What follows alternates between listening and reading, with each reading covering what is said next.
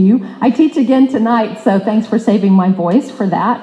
I learned so much this week, and it's really cool. I mean, I dug into quite a bit, and I want to give us some Q and A at the end. We haven't had something like that um, in here, so if you want to do a little Q and A, I've created a little bit of space this morning for us to do that. So if you do have some questions, or as I share with you some things that God taught me from His Word, if you have some questions, just kind of write them down, and then we can revisit them at the end what I might end up telling you is, well, this is what God showed me this week because I dug deeper into quite a few of these passages, but there were a few that, like, I might say, I didn't go there this week, but I look forward to one of these days God revealing that to me, right? So even as you are reading, um, there will be some passages that might jump out at you that you really dig into. And then there might be others that's like, I, I'm not feeling especially led to like go deeper with that. I love that. I look forward to looking at that. But every week that you study, there isn't, you're not going to understand in depth everything that you're reading. So I, I don't. I don't have that capacity, and I don't think God leads us to apply everything at once. I think we would die. Um, or be exhausted or not understand and and or if we did learn it all at once, then maybe we wouldn't walk with him. We'd go, oh, I already get that. I'm so already there. Um, but no, every day we walk up going like the Canaanite woman, Lord have mercy. Right? Um, first thing, several of you have been asking around the church and stuff about our trip to Israel. Here's, here's how I want to say this it is not possible at all for me to really tell you about the trip we went to, but I will tell you in this way we went to 32 different spots and had 32 different devotions at each spot. So we covered Old Testament stories, we covered New Testament stories, we covered, covered Jesus stories, but not just that. Like you're there going, what is going on now? And then, like, how did we get from 70 AD when the temple was destroyed to where we are now. Like, how did that happen? So then you start looking at some of that history and go and asking questions. But then you go, and what's happening now on the Temple Mount where there used to be Solomon's temple and then Hezekiah's temple? It's like there's a Muslim shrine. But when you're like on the Temple Mount, you might see Israeli pr- police, but you would also see, you know, Islamic police and you're like what's going on? And then a guy in your group might have shorts down to his knees and they make him put a skirt on right? So it's like there's so many things that are like happening currently. And then at one point we went to an israel museum and um, speaking of signs of the times which is something that we kind of learned about at one point when we got to one of the last rooms over the loudspeaker which we had been led through the museum the whole time by kind of a teaching over the loudspeaker. And he said, We have the Ark of the Covenant, we know where it is, and our children are ready. And I'm like, They have, where's Indiana Jones? Did he? right? You're like, Whoa, what is that all about? And then they, you go to the last room in this museum kind of tour thing and you sit down and they show you this little movie that's basically that they have 3D architectural plans for the next temple. And you're like, well, if the next temple is going to be built, that Muslim shrine is going to have to come down. And then I'm like, so, and you get over there and you're like, you're seeing things, and then you're like, okay, so what does the Bible say about that? Like, you can be reading the Bible, but then when you're over there, it's like there's this, you got to almost do this work which is what we did at night sometimes or on the bus. Like it was an exhausting trip because mentally, spiritually, and we just kept cranking because it's like we might just get here once. We don't know what's going to happen this year or next year. It's like just make the most of it, right? But one thing that you're doing over there is you're putting together what you've read in the Bible with what you what you're seeing. So I'm like, would God allow a third temple to be built? And then it's like, it's in Revelation. Like, can we just say Revelation? It's in Revelation that um, there will be a third temple built by zealous Jews, but Satan will use it for his purposes. That's literally what it says. And I'm sitting there and I looked at some people in our group. I'm like, time to go home, time to go home, time to go home. so you're looking at past history, you're looking at Old Testament, you're looking at New Testament, you're thinking, how did what I'm seeing, how did that happen? So you're looking at like I wasn't much of a history buff, but like you're looking at the Byzantine period, and I'm like, what's the Byzantine period? You know, and it's like, and then you're hearing about the Holy Crusaders, and then you, it's like, and you're just like, right, because it's it's kind of surreal. But then also you had some moments of thinking about the future. It's just a pretty special trip. So if you can go, it's it's really worth it. I don't know if that's all you wanted to hear about our trip, but that's about the best I can tell you about our trip. But then, as we cover some of these passages in Scripture, just to unpack it from that perspective of my experience and what we saw, and actually have one of those today. What I came down to as we were sitting there, and I, I even shared with you guys in one of our emails that we were sitting on the southern steps, which is where they believe that um, most likely Pentecost happened, where the Holy Spirit was poured out on believers and uh, Jesus says, When you receive my spirit, um, then you will be empowered to be my witnesses in Jerusalem, Judea, Samaria, and the other parts of the world. Like it was this commissioning of the church. So it's like what is happening in Carmel Valley is just as significant as what is happening in Jerusalem because the Holy Spirit is just as much here as he is there. Having said that, let's get into our. Um, well, let me just pray for us. Father, I. Um, I just thank you so much for your Holy Spirit to teach us, to be with us, to give us your presence. That when we read your scriptures, we can open up our hearts to you, we can trust you, and you really do teach us, and you comfort us, and you lead us, and you free us, and you show us your love and your power and your beauty. What other thing can we say but thank you? So grateful. Amen. Interesting. So, when you read Tyre and Sidon this week, that's Jordan. Isn't that interesting? Like, he was walking, he walked a lot. So, he was actually up in the area, and you read that this was a Canaanite woman.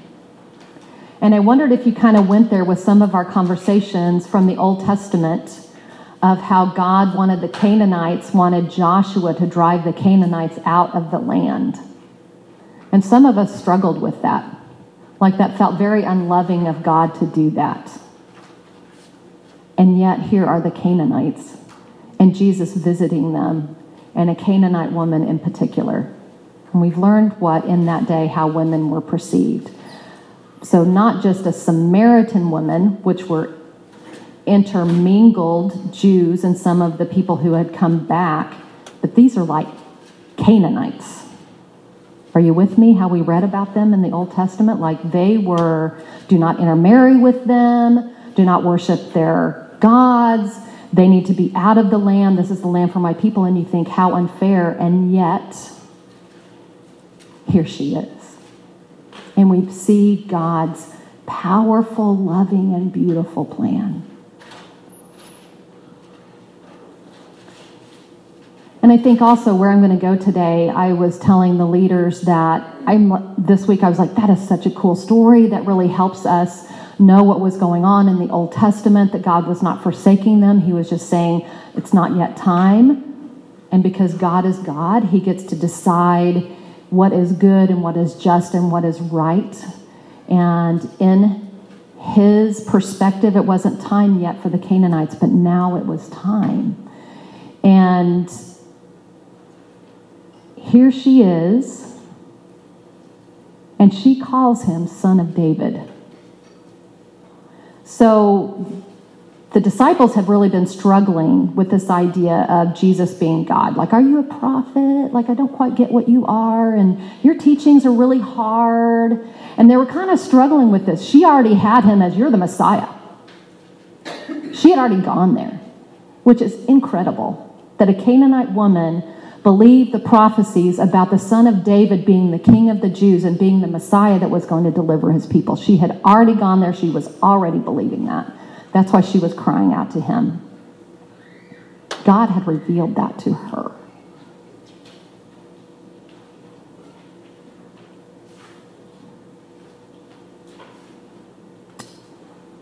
She accepts. I think this is incredible because today I want to, and what hit me this morning as I was thinking about the whole picture, and it led me to tears thinking about how God came to her and revealed such things to her. And how, when Jesus later on is going to say, Take up your cross and follow me, we actually see her doing this.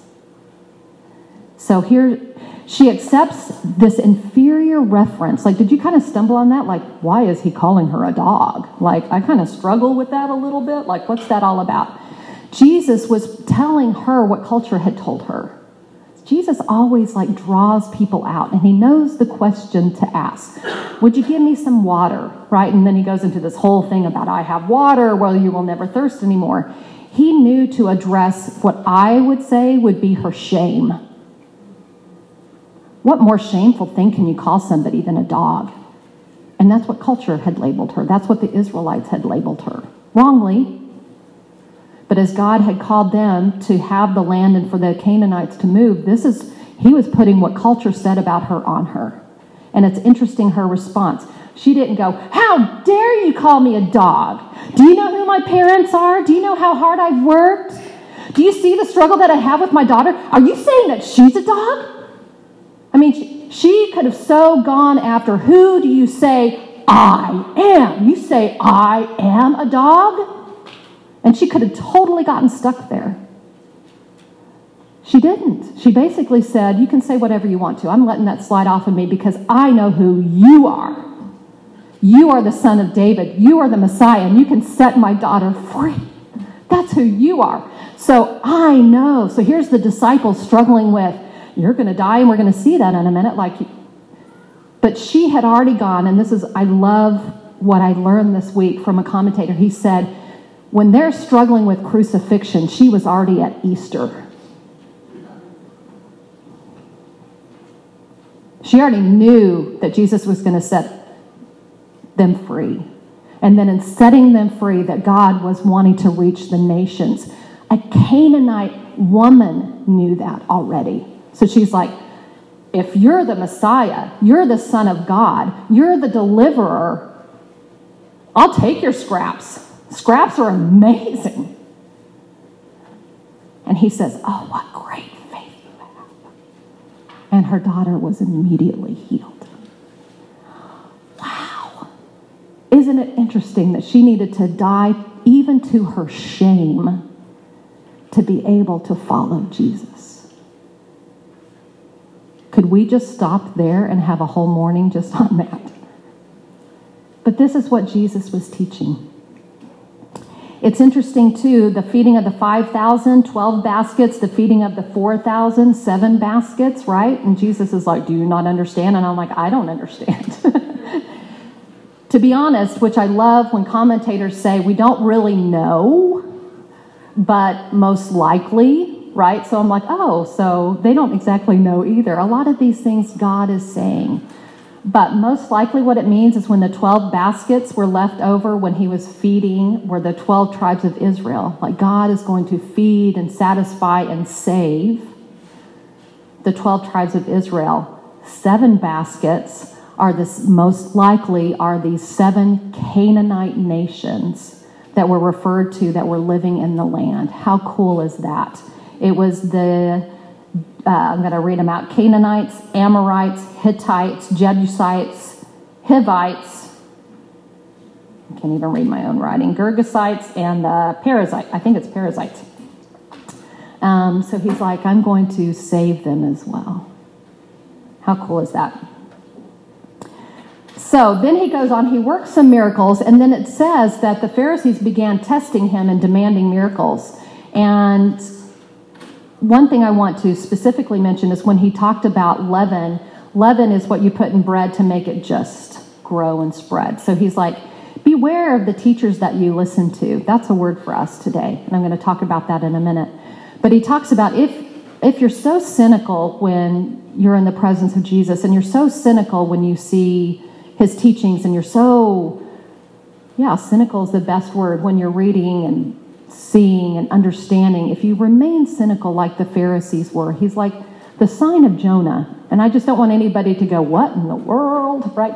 So, the sign of Jonah, Jonah was spit out of a whale after three days.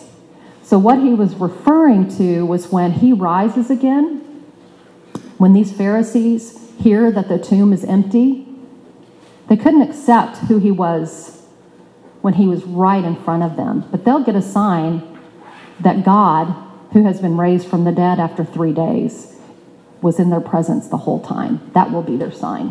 Does that make sense? That's the sign of Jonah. I want to talk a little bit about the signs of our times um, because it leads us straight into what Jesus is saying is true life. So, the signs, the teaching, the leaven of our times, which a lot of times I see even in Christian literature that we just need to be aware of. Um, a guy has labeled it expressive individualism. And I think individualism has been around a long time. But it's this expressive individualism. I must have unique words, I must have a unique definition of myself. And it is totally pop culture to then put that out on social media or to have words or what do you be like it is this demand for you to express yourself in a, in a very original way. Like, who are you? You know, like, I am this and I am that. And there's actually a lot of pressure for that. I think of working with my boys and talking with them through their, um, even their college applications. It's like, make yourself unique, right? And it's like, there's a, there's a lot of pressure with that. But when you think of having to make yourself so unique and so individual, it's very isolating. And that's where you see a lot of the struggle and anxiety in our kids. But here are some of the slogans of expressive individualism You be you. You be you, girl. Be true to yourself. Follow your heart. Find yourself. These are things that, that are teachings that really creep into a lot of our literature um, and actually leave us, leave us not in a good place. Um, there's like seven, and I, I, can talk about this later outside of group time if anybody wants to hash it out more, because I think a lot of what I'm going to mention today would be topics, if you want to, to really open yourself up to and have deeper conversations with, maybe at your tables, maybe with someone else. Uh, but this might be a topic if you're like, I'm not sure how to discern this in my life. Um, but some of their summary statements, I'm just going to read two. Um, one, the highest good is individual freedom and happiness, and I think that's been around a long time. What has been added to that is the highest good is individual freedom, happiness, self definition, and self expression. Like those are at an all time, like deafening noise. Um, point two of that, and this feels kind of wordy, but I'll break it down for us. But this is what they said traditions. Where did traditions come from? Parents and family, right? Traditions, religions, received wisdom, regulations, social ties that restrict individual freedom, individual happiness, individual self definition and self expression must be reshaped, deconstructed, or destroyed. Because it's all about me having a unique definition. I mean, have you ever listened to the TV and go, this isn't even common sense. This doesn't even, it doesn't even make sense. It's because this is what has crept into our culture is it's okay if I if I say no to traditions or to received wisdom or to regulations or social ties or restrictions, I now need to just define myself of who do I feel that I am, and I need to express that out loud. But you'll see that as people are beginning to go in that direction, that there is this disconnect from other people because they're intentionally disconnecting so they can define themselves individually. You see the vicious cycle of that?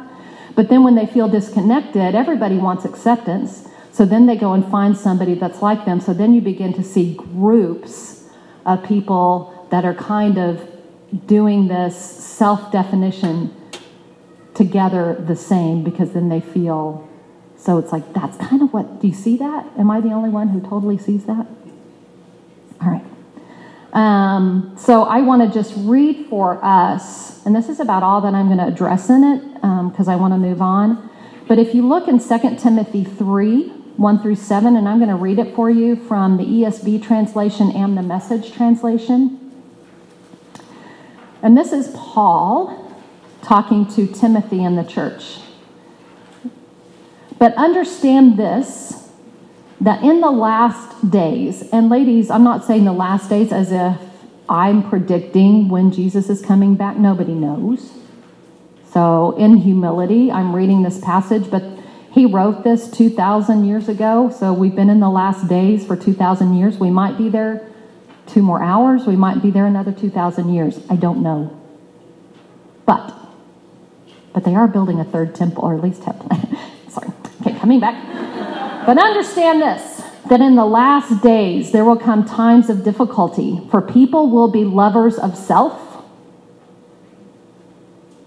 lovers of money, proud, arrogant, abusive, disobedient to their parents, ungrateful, unholy, heartless, unappeasable, slanderous, without self control, brutal, not loving good, treacherous, reckless, swollen with conceit, lovers of pleasure rather than lovers of God, having the appearance of godliness on the outside, but denying its power, I would add, on the inside. And it says, avoid such people. For among them are those who creep into households and capture weak women burdened with sins and led astray by various passions, always learning and never able to arrive at a knowledge of the truth. So I would say weak willed women who haven't developed personal convictions. So, whatever the latest teaching or circumstance is, we just pull to and fro like that.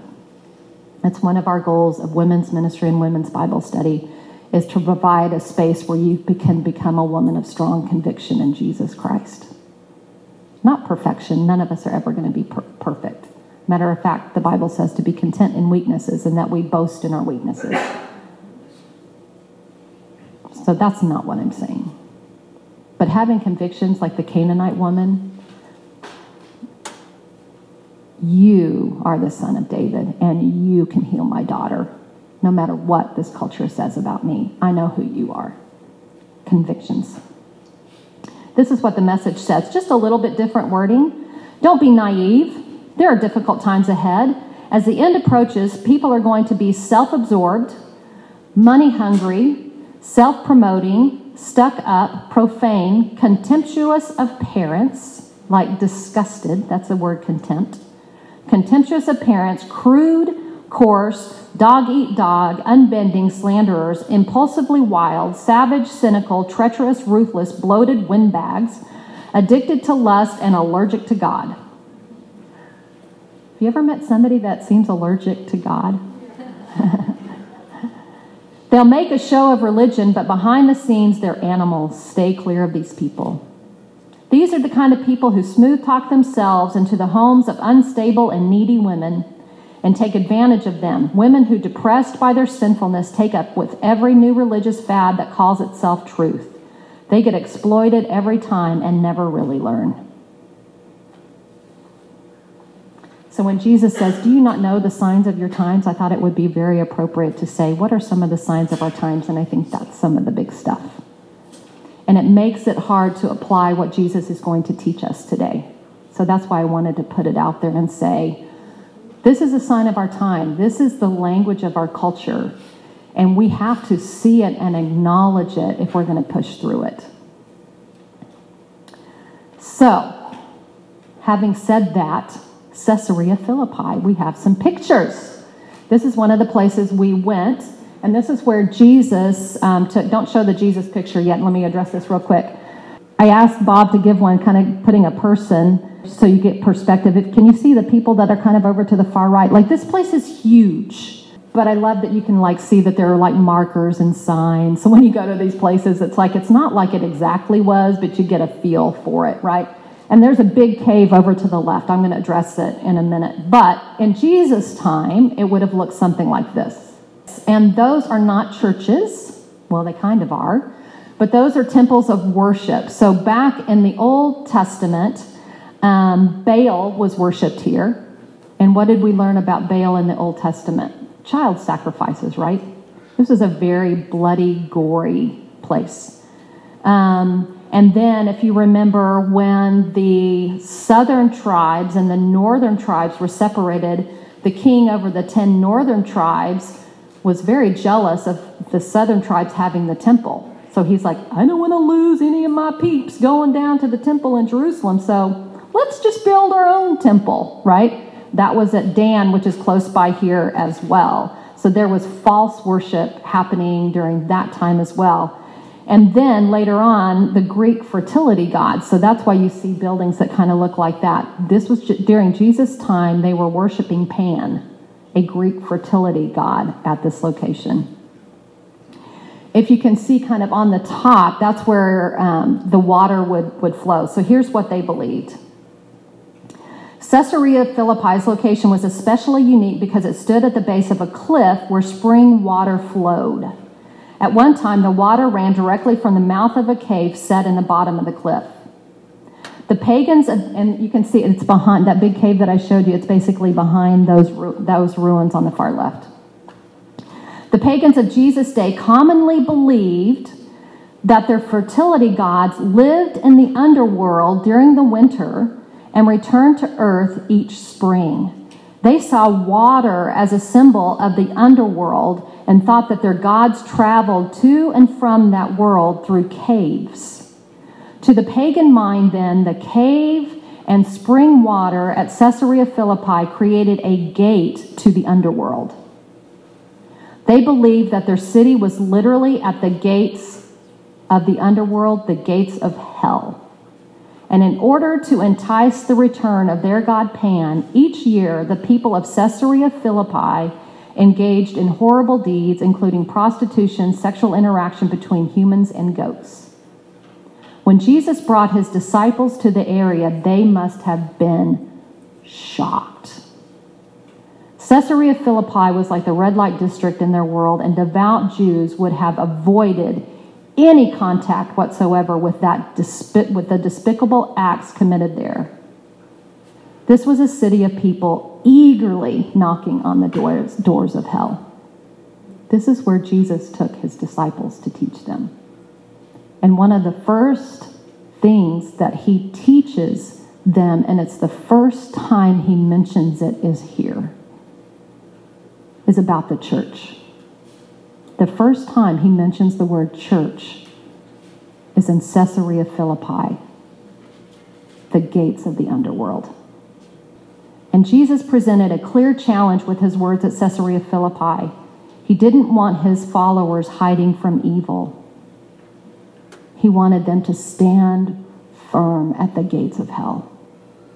And the gates of hell cannot prevail against his church. We are still here.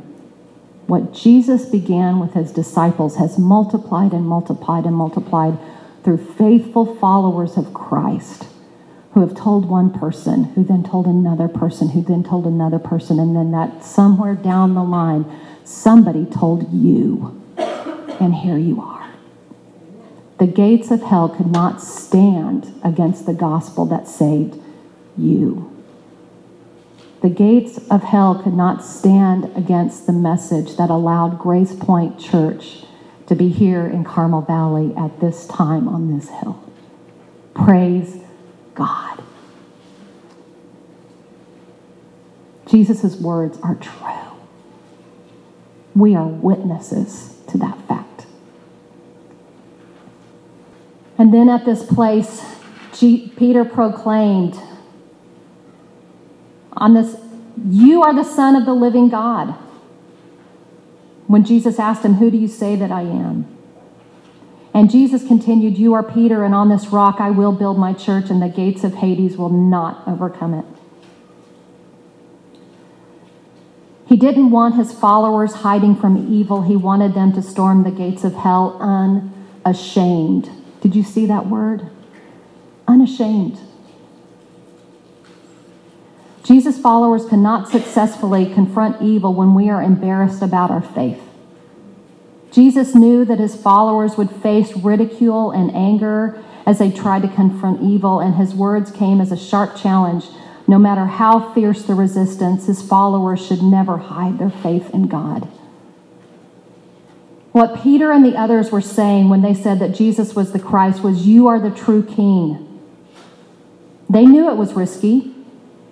With this, they were not only signing on to be part of a prophetic moment, but they were challenging the existing authorities in God's name. They were signing on for a royal challenge. Jesus was the true king. That meant that Herod and even further away, Caesar had better look out. Jesus isn't going to build, he says, when I build it on this rock, he's not going to build an actual city or an actual temple. He is going to build a community consisting of all those who give allegiance to him as God's anointed king. And this movement, this community, starts then and there at Caesarea Philippi with Peter's declaration. What a place. Where would you, if you were Jesus, where would you have said, We're going to start the church here? Someplace pretty, pristine, peaceful. He could have done it in Jerusalem at the temple. But he declared it right before the gates of hell. To those who agree with Peter, this is the phrase, and what will be loosed on earth will be loosed in heaven, and what will be bound on earth will be bound in heaven. It says, To those who agree with Peter, including us, that Jesus of Nazareth really is God's Messiah, this promise is made. Through this allegiance, they, you will become the people through whom the living God will put the world to rights bringing heaven and earth into their new state of justice and peace. Peter has much to learn, as do we. He has many failures to overcome, including one in the very next passage. But even this is part of the process because Jesus knew community, after all, will consist simply of forgiven sinners. It's true. When Jesus said, Upon this I will build my church, he knew who we would be. He knew who Peter was. Interesting, right? That then he goes into, and I'm going to just read us. This is Matthew 16. It says, From then on, Jesus began to explain to his disciples, this is verse 21 through 28. He began to explain to his disciples that he would have to go to Jerusalem and suffer. What? I thought we were storming the gates of hell. Are you guys with me? He would suffer many things from the elders, chief priests, and scribes, and be killed, and be raised on the third day. Peter took him and began to tell him off. That's the last thing God would want, Master. That's never, never going to happen to you. Then Jesus turned to Peter and said, Get behind me, Satan. Now, was he calling Peter the enemy of God that was cast out of heaven with a third of the angels. He was calling him adversary, and that Peter was listening to the voice of enemy of the enemy and not seeing things with God's eyes. I'll get to that in a minute. You're not looking at things like God does. You're looking at things like a mere mortal. See, there again, what are the signs of the times? What are mere mortals thinking, and what does God think about things? We need to be women of conviction that think about things like God does. That's where life and victory and freedom and peace and joy and beauty happen. It's where God is. Then Jesus said to his disciples, It's not just me that's going to suffer. If anyone wants to come after me, they must give themselves up and pick up their cross and follow me. Yes, if someone wants to save their life, they will, they will lose it. And if anyone loses their life for my sake, they will find it. What use will it be otherwise if you win the whole world but forfeit your true life, your soul? What will you give to get your life back? You see, the Son of Man is going to come in the glory of his Father with his angels, and then he will reward everyone for the work they have done. I'm telling you the truth. Some of those standing here will not taste death until they see the Son of Man coming in his kingdom. I'm just going to go ahead and read this next part because it's so powerfully written and concise, because I feel like I could just have a Holy Spirit moment, which wouldn't be a bad thing, but this is a teaching moment. Um, but this is from Norman T. Wright.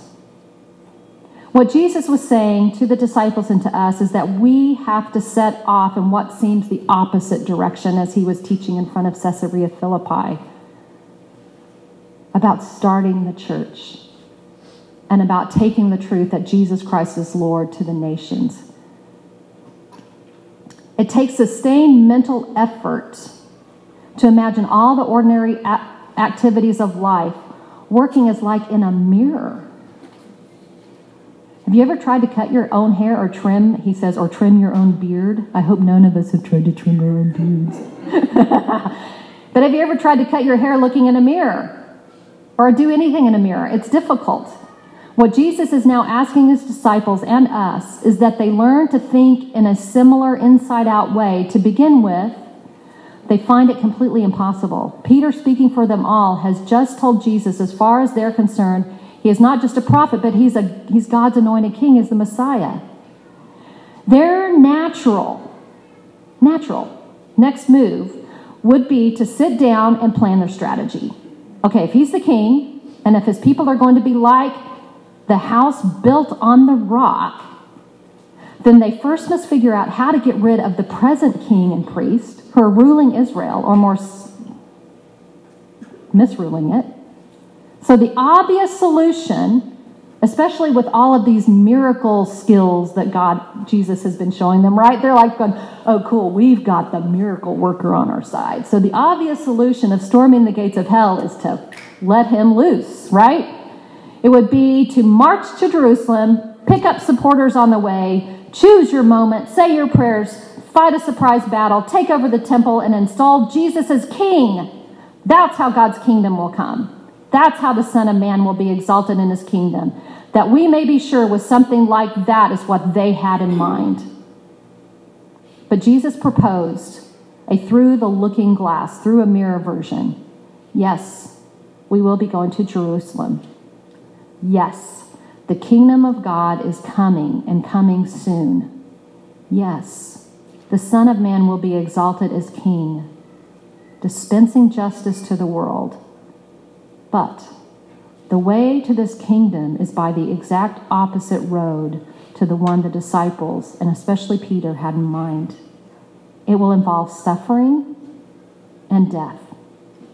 Jesus will indeed confront the rulers and authorities, the chief priests and the legal ex- experts in Jerusalem.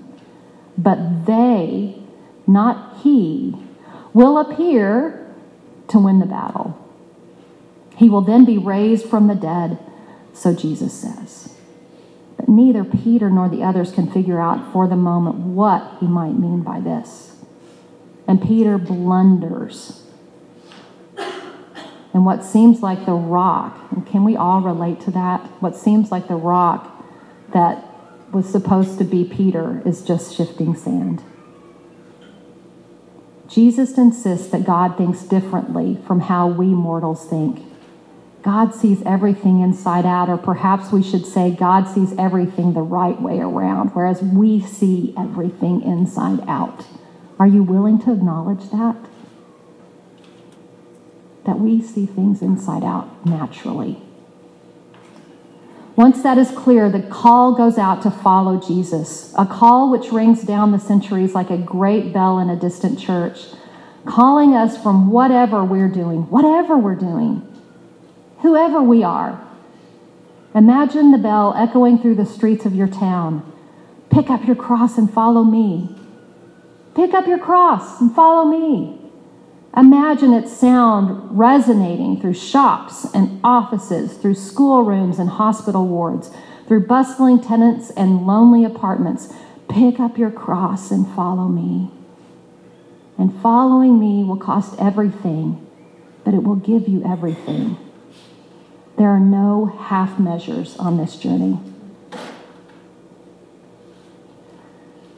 The phrase, the Son of Man coming in his kingdom, some of us wonder about that. Like, what was he talking about when he said, Some of you will still be alive when the Son comes in the kingdom?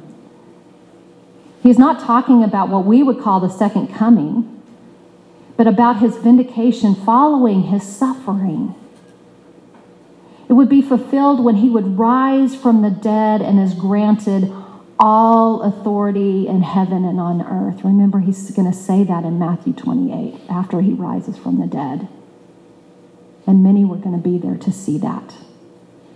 And to those who follow him today, Jesus makes equally large promises. He is already risen and exalted as Lord of the world. We don't have to wait as they did for his vindication. It's already happened. And it remains true that to follow him, we have to learn to think inside out, like looking in a mirror. What the world counts as great is foolishness. And what the world counts folly is true wisdom. Cling to your life and you'll lose it. Think about what we talked about about expressive individualism. People are trying so hard to hang on to their life and to define it and define it uniquely. It's driving our society to anxiety and disconnectedness. We see some of the folly, but we keep pressing. Our answers to it are still find yourself, follow your heart, you be you. And it drives the folly deeper and deeper. But Jesus says, cling to your life and you'll lose it. Give everything you've got to following Jesus, including life itself, and you'll win it. In every generation, there are, it seems, a few people who are prepared to take Jesus seriously at his word. What would it be like if we were one of them? What would it be like if you were one of them? I'm not done yet. In a wow moment. I actually wrote that on my paper. After six days, Matthew 17 starts. Jesus took Peter, James, and James's brother John and led them off up a high mountain by themselves. There he was transformed in front of them. His face shone astonishingly. Moses and Elijah appeared to them, and Luke talks about them shining as well. They were talking with Jesus. Peter just had to say something Master, it's wonderful for us to be here. I love that Peter hadn't given up yet, even after he had blundered a little bit and Jesus had called him Satan. He's back to worshiping God. Good for him. And I think the reason he felt free to do that is he felt the love of Jesus. And he knew that Jesus spoke what was true, so he kept following him. It's wonderful for us to be here. If you want, I'll make three shelters here one for you, one for Moses, and one for Elijah. And while he was still speaking, a bright cloud overshadowed them. Then there came a voice out of the cloud This is my dear son, and I am delighted with him. Pay attention to him. People often suggest that Jesus was shining brightly because he was divine and that this was a vision of his divinity, which was other have remained secret. But in Luke's accounts, Moses and Elijah are shining as well. So it can't mean that Moses and Elijah they, they aren't divine. Matthew, and Jesus says in Matthew's gospel that all God's people would shine like stars in God's kingdom. And the New Testament writers in general think humanity itself is a glorious thing. So it's not that God has called us to be less, it's that we, we settle for far less than God has for us. Humanity itself is a glorious thing, and Jesus' perfect humanity provides the model for the glory which all his people will one day share. If you want to see Jesus' divinity, the early Christians would tell us you must look, however, surprisingly, at Jesus' suffering and shameful death. If that seems puzzling, it puzzled the first Christians, but they insisted we should live with it. In fact, the scene of the Transfiguration, as it's normally called, offers a strange parallel and contrast to the crucifixion. If you're going to meditate on the one, you might like to hold the other in your mind as well as sort of a backdrop. You guys with me? Go ahead and you can look at the pictures. Here on a mountain is Jesus revealed in glory. There on a hill outside Jerusalem is Jesus revealed in shame. Here his clothes are shining white. There they have been stripped, stripped off, and soldiers have gambled for them. Here he is flanked by Moses and Elijah, two of Israel's greatest heroes, representing the law and the prophets. There he is flanked by two brigands, representing the level to which Israel had sunk in rebellion against God. Here a bright cloud overshadows the scene. There darkness comes upon the land. Here Peter blurts out how wonderful this all is. There he's hiding in shame after denying he even knows Jesus.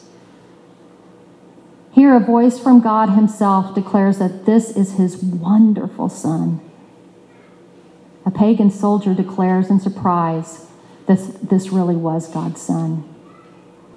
Perhaps we really only understand either of them when we see it side by side with the other. Learn to see the glory in the cross. Learn to see the cross in the glory.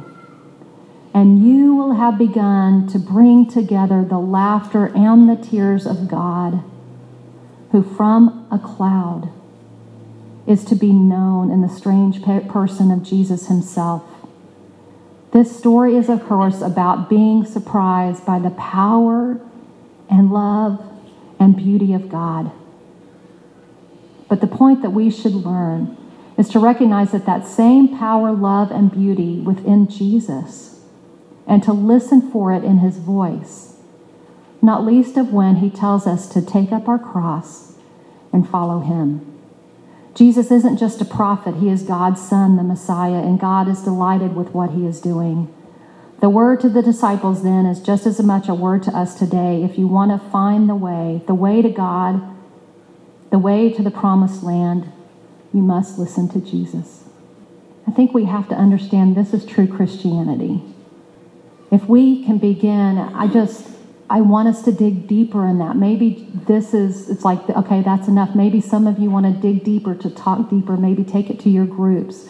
I think forever until we get to heaven, this, this is the heart and soul of God, the combination of these two. It's power, it's love, it's beauty. That's who God. And that's what Jesus came to demonstrate and teach to us. God is glorious, and He loves us so much that He did live the life we couldn't live and died the death we deserve to die so that we could become children of God and enter the kingdom of God and have eternal life. But to do that, we must say no to our natural bent and no to the signs of our times. But for those who are willing to say no to even hanging on to their own life, real life will be given to them. That's Christianity. And I love, and I'm just going to mention these few things. God said, listen to him. So, what did Jesus follow up with that? More miracles, teaching of power and love and beauty. He talked about the faith of a mustard seed, that if you have just a little bit of faith, that it's placed in the right person you can move mountains.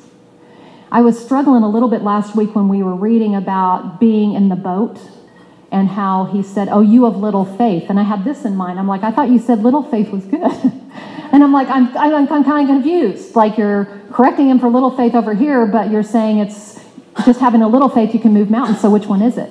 And actually, James, the brother, the half brother of Jesus, explains it really well in the book of James. And he says that if you're double minded, and he talked about you're like the waves being tossed back and forth if you doubt. And that's what he was confronting them about on the boat. Their little faith was being expressed in doubt. So Peter was literally tossed to and fro by the waves of the sea because he was double minded. What he's talking about here, the faith of a mustard seed, is if you have a little bit of faith, and you put it in God, you can move mountains. No double mindedness there.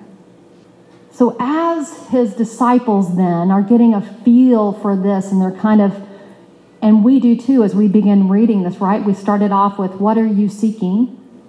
And now we're, we're understanding more and more what the kingdom of God is like that we're seeking. You can, you can kind of feel Jesus pulling closer and closer as he's telling them about this. You can almost hear the victory trumpets beginning to blow. And then his disciples go, Who's the greatest in the kingdom of God? Right? It's like we, our natural bent is to go after greatness for ourselves. It's just our natural bent. Praise Jesus for his patience, seriously. and he calls, one of my translations says her, but another one of mine said him. So it's like that was one thing I didn't get to dig into. But he calls a little girl or a little child and puts them in front of him and says, Become like her. Become like him. Become like a little child. Ladies, we work so hard stressing ourselves out, being so busy to become in the world's eyes, mature adults. Godlike. I think one of the biggest things when we start stressing out is to say, I am not God. I have been created to be something glorious, like shining Moses and Elijah, and talking about abundant life, and talking about there is a resurrection to come, and we're going to dwell in heaven, and it's going to be incredible. God created humans to be a beautiful thing, but not God. That's a very important distinction. we tend to go, we feel the image of God dwelling within us, and then we go, let's go for it. And it's like we try and become like gods. Doesn't that resonate with the Tower of Babel that we read in the Old Testament? That's what they said. Let's make a great name for ourselves. The disciples are doing the same thing here. They're wanting to build a Tower of Babel to themselves. And he's saying, become like a little child. You know what little children are? They are completely dependent. They need someone to feed them, they need someone to teach them, they need someone to care for them. We should be like that. Lord God, feed me. I'm hungry. I'm thirsty. Feed me. Lord God, teach me. I honestly do not know what to do. Teach me. Lord God, give me life. Life does not dwell within me. My tendency, man, is to build a tower and make my name great, but that leads me to lose my life. Teach me how to deny myself and take up my cross and follow you and find true life. Teach me. Be like a little child. The weakest, most vulnerable. We need to get comfortable with that word vulnerable. We need to celebrate that. That's another word that's like weakness. We need to be content with our vulnerability. I don't know about you, but there are times, and see, this is another conversation we can have, I think, especially as women. There are times I hate my vulnerability. Hate it. Scream at God about my vulnerability. But here's Jesus saying the most vulnerable, least significant human being you can think of is the clearest possible signpost to what the kingdom of God will be like. God's kingdom, the future time when heaven rules on earth, won't be about survival of the fittest. Thank God I've never won that one. It won't be the result of some long evolutionary process in which the strongest, the fastest, the loudest, the angriest people get to the front ahead of everyone else. Jesus tosses all of that out the window and instead calls out a little child, unsure of themselves, vulnerable, but trusting and with clear eyes, ready to listen, ready to be loved and to love, ready to learn and grow.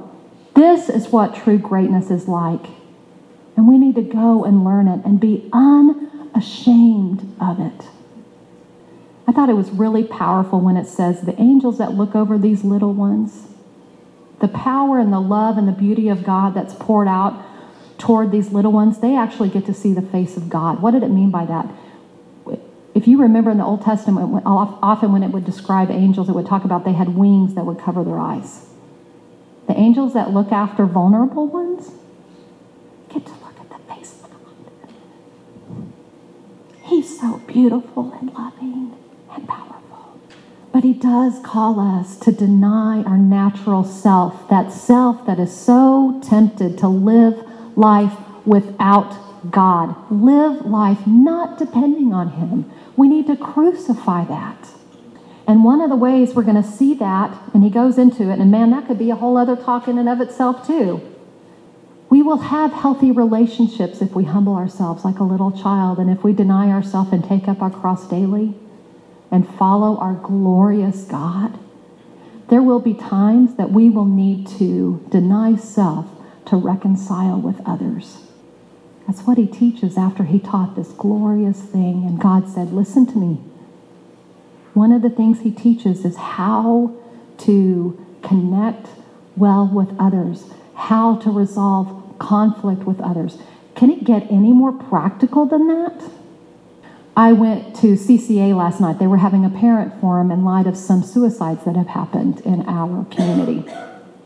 And it talked about some of the suicide prevention is um, needing to teach our kids and sometimes even teach ourselves some of these things. And I'm going to list some things and tell me if Jesus hasn't taught on these things, even in today's teaching. Life skills. Life skills. Resiliency. What is resiliency? Humility, perseverance, forgiveness, connectedness. That's what this part was about in Matthew 18. How do we connect with others? And they even mentioned connectedness and conflict resolution. I'm like, it's in the Bible. we can do this. Like the things that, that, that they are saying is suicide prevention are things that Jesus is teaching in this passage. It's just teaching as if in a mirror because the things that are most natural to us actually lead us to want to kill ourselves. Is this all there is? I have no hope. They basically said, How about this word? They basically said, which I thought it was great. It was so great. But as I'm sitting there, I'm seeing Jesus all over it. They said, Suicide thoughts happen when pain outweighs hope. Lady, do we have a place for our pain? Our place for our pain is both of these. It's both of these. Go deeper and think about that. Talk about that with some people. What did Rhonda mean when she said, Our pain is both of these things? Think about that a little bit. For one, our pain has been taken care of. We have forgiveness with God. If that's where some of the pain is coming from, is from personal sin and guilt, that pain has been taken care of. What if our pain is loneliness? We are never alone. We are God's children. The Holy Spirit is always dwelling with us. That pain is taken care of. And there is a glorious hope awaiting for us when we will be completely transformed in the presence of God for those who deny themselves, take up their cross, and follow Him. Just real quickly, some pictures that I want to mention things to die from so that we can live for Christ. I'm just going to be super practical. These are things that God wants to create in you. So at first, you must die to some things. But these are some things He wants to create in you. I call Matthew 18 care fronting. They called it last night be direct.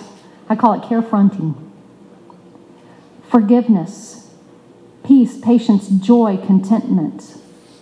God says women with a gentle and quiet spirit are beautiful.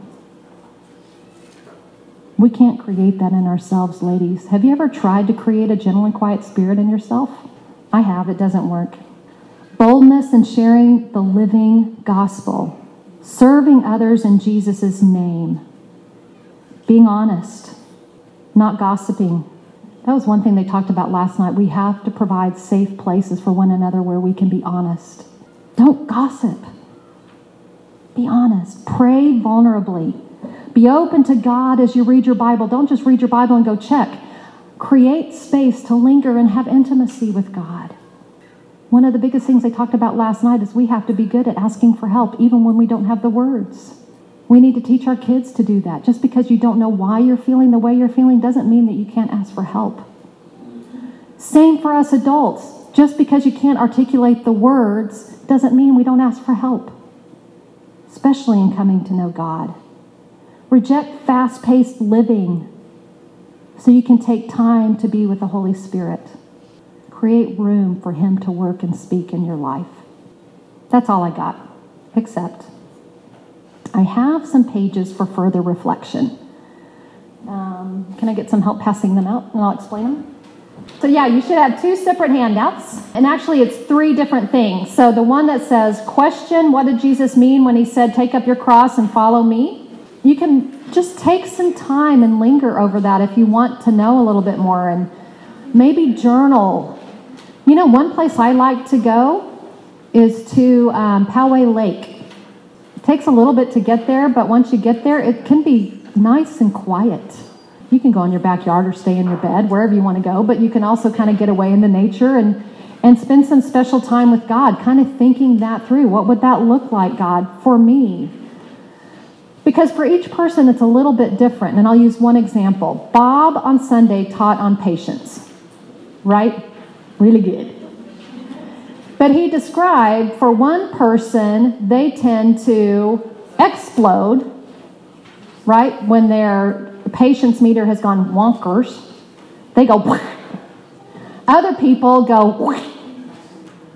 So for the person that goes, for them to deny self, take up their cross, it would be for them to create some space where the Holy Spirit can get them to maybe be still. Don't respond, don't, don't react. For the person that tends to implode, it would be the same thing, creating space for the Holy Spirit, but what He's going to prompt them to do is stay in the game with love and truth. And if anybody has that side note, that's what I have. And I had an opportunity like that this week, and I'm like, okay, I'm staying. I'm not going to implode. I'm not going to do the turtle thing. I'm going to, I want to love. I want to be patient, but I don't want to be passive. I'm going to stay in the game. Then I'm like, I don't know what to do here right? It creates that place of dependence. And I'm like, okay, get, be like a child, be teachable, say, God, I don't have it within me to know what to do in this. My go to is to withdraw. But your Holy Spirit is prompting me to stay in the game. I'm going to need your help. That's Holy Spirit living. That's not pathetic Christian living. That's Holy Spirit living. Right? Does that make sense? Okay. So take some time. You might look at that, dig a little bit deeper. I thought that was phenomenal. That was from Got Questions. And then these are just a couple of things in my, in, that I have in my file. The Real and New Self is by C.S. Lewis. So if you kind of think that way, um, in kind of more of a philosophical process kind of way, that might really give you some thoughts and clarity and direction if you want to take that. And then the Among the Unashamed is a guy who kind of articulated. Um, if you look at the not the very bottom, but the next to the bottom, written by a young African pastor and found tacked on the wall of his house after he was killed for his faith. They found this. Um, this is a take up your cross and follow me response. How would you respond in declaring to Jesus that you are taking up your cross and following him? It's a unique response for each person. If I were to write this one, but again, that's what God was calling him to. So his response, he was responding to what God was calling him to. But I look at these of, um, I won't give up, shut up, or let up until I have stayed up, stored up, prayed up, paid up, preached up for the cause. Right? I sit there and I go, okay, that would be inviting my shingles back. right? Just totally, I don't need sleep. I'm just going to stay up. I mean, part of me would love to be able to do that. But part of me humbling myself is that I actually need eight hours of sleep. I like, I can't think, I can't function. I get sick. I get shingles, pain, back. It's like, I just, I can't do that. So, what would be my declaration to God? It wouldn't have this, I'm going to totally push my body to its till I pass out and I'm hospitalized. It's like I can't say that. God called him to do that because his time was limited. But it would have whatever we would say would have some of the same dynamics and words that he said. I no longer need preeminence. I no longer need prosperity, position, promotions, plaudits, or popularity. I don't have to be right. I don't have to be first. I don't have to be on top. I don't have to be recognized. I don't have to be praised. I don't have to be regarded or rewarded. That's the same for everybody. Your tone may be different, but those are some words that taking up your cross and following Jesus look like. So that might be something that would help you as you kind of think that through. So that's just for your further reflection. Um, two things. One, we'll have some Q&A time if you guys have that. Um, also, next week, um, we can have some more Q&A time. So if you want to kind of process this week and then come back and say, okay, this is what I thought about this week. I want to, let, can we talk about that? So we'll have some time next week also to kind of process this maybe, or something that we talked about this week, or some of these handouts. We'll have, we'll create space to go a little, dig a little deeper with one another if we want to do that. If we don't, we'll just move into groups and such. But just to let you know, I think this is significant. And when we get to Paul, so after we go through Matthew, Mark, Luke, John, that's what we're reading right now. Then we're going to hit Acts, which is the beginning of the church. But because it's the spread of the church, we're going to read Acts from now until December of next year or September of next year because we're reading it chronologically. And in between Acts are going to be the different books that he wrote to the different churches that he's traveling through in Acts, right? But that's going to be Paul taking the gospel to the Gentiles. And the one phrase you're going to hear him say a lot is in Christ. In Christ, in Christ, in Christ, in Christ, in Christ. When we get there, this is what we need to be thinking of when we think of in Christ. We're not going to revert back to humanistic thinking of, oh, positive thoughts, I'm in Christ. Self reliance, just need to be in Christ and apply these things. No, we are in Christ when we trust what Jesus Christ did on the cross to live the life we couldn't live and die the death we deserve to die. And then he rose again in all of his glory to have all authority in heaven and on earth. And he can take me, who is spiritually dead, and make me spiritually alive. That's what it means to be in Christ. So that's why I want us to make sure we don't just rush on from this, but we kind of all work it out a little bit more. And again, every year that we live, God's going to take us deeper in this. But I just want to make sure we have the space to be where we need to be right now with this. Does that make sense? I will close us in prayer. And pray for Mario. I'll pray for Mario. Father, we are so thankful for this morning. We're so thankful for the teaching. We are so thankful for you. I kept thinking about this as this was being shared and how and what you've done for us why you came here. And that, Father, we just pray that we would take what was shared today, not just walk from here thinking, oh, that was wonderful, but Lord, I pray. Holy Spirit, I pray that you would bring to us what you want us to take. How do we live this before others? That's what I'm praying. How do we apply this? How do we have that beautiful kingdom perspective that Jesus came and brought to us? So I pray for that as a gift to us, that we would have movement as people will see changes in us. I pray that for each woman sitting under this teaching this morning. And then, Lord, I pray for Marioline, I pray for Peter, and I pray for their family as they are going through a very difficult journey together. But Father, I pray that you would equip Marioline with the strength and the power that comes from the presence of God that lives in her. I pray that you would bring peace to them. I pray for comfort, as I know she's struggling. She misses so much her ministries that she wanted to give to you, but this is her ministry now. And so, Lord, I pray that you would just encourage her with words and with the love of others pouring forth to her and I pray that, Lord, that you would speak to Peter during these times and that you would encourage the family as they have all gathered together. It is a beautiful thing to see this family cooperating and being with one another. And so, Lord, I pray that even in this women's ministry, we're a part of community with her, that we would love her as well. So I ask this in Jesus' name. Amen.